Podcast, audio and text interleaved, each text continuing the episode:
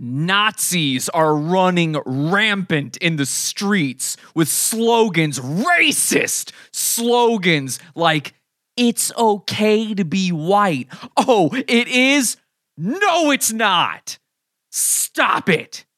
And now hate crimes are just legally okay, I guess. Now everything is fine to say or do. You can just go up to any black person's car and write the N word all over it. Here's a GoFundMe from the latest actual, real, totally, definitely real hate crime that neo Nazis definitely committed, where somebody wrote, and I don't like even displaying this image because it's not blurred out for our more sensitive people out there and for our POCs out there, but some neo Nazi had the nerve to write the N word on this person's truck, slash their tires, and draw backwards swastikas. Don't pay attention to the fact that it's backwards, it has nothing to do with anything, all over this truck. Look at this.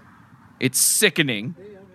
There it is, the N word written on there, the backwards swastikas. Don't show the back of the truck. There's nothing on the back of the truck to see. Just don't bother showing it. There on the hood, a backwards swastika, sickening absolutely sickening. So, what's next? Well, I'll tell you what's next.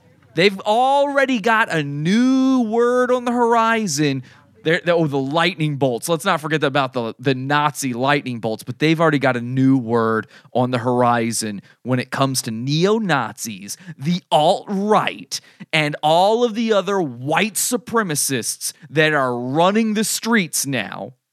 And that phrase is happy to be here. Let's go bully the internet. This is Pod Awful. Sorry, nigga. This content right here is Pizza Fun's own. Pod Awful Don Pizza. This shit is beefer. Pod Awful Don Pizza. We got shooters in these streets.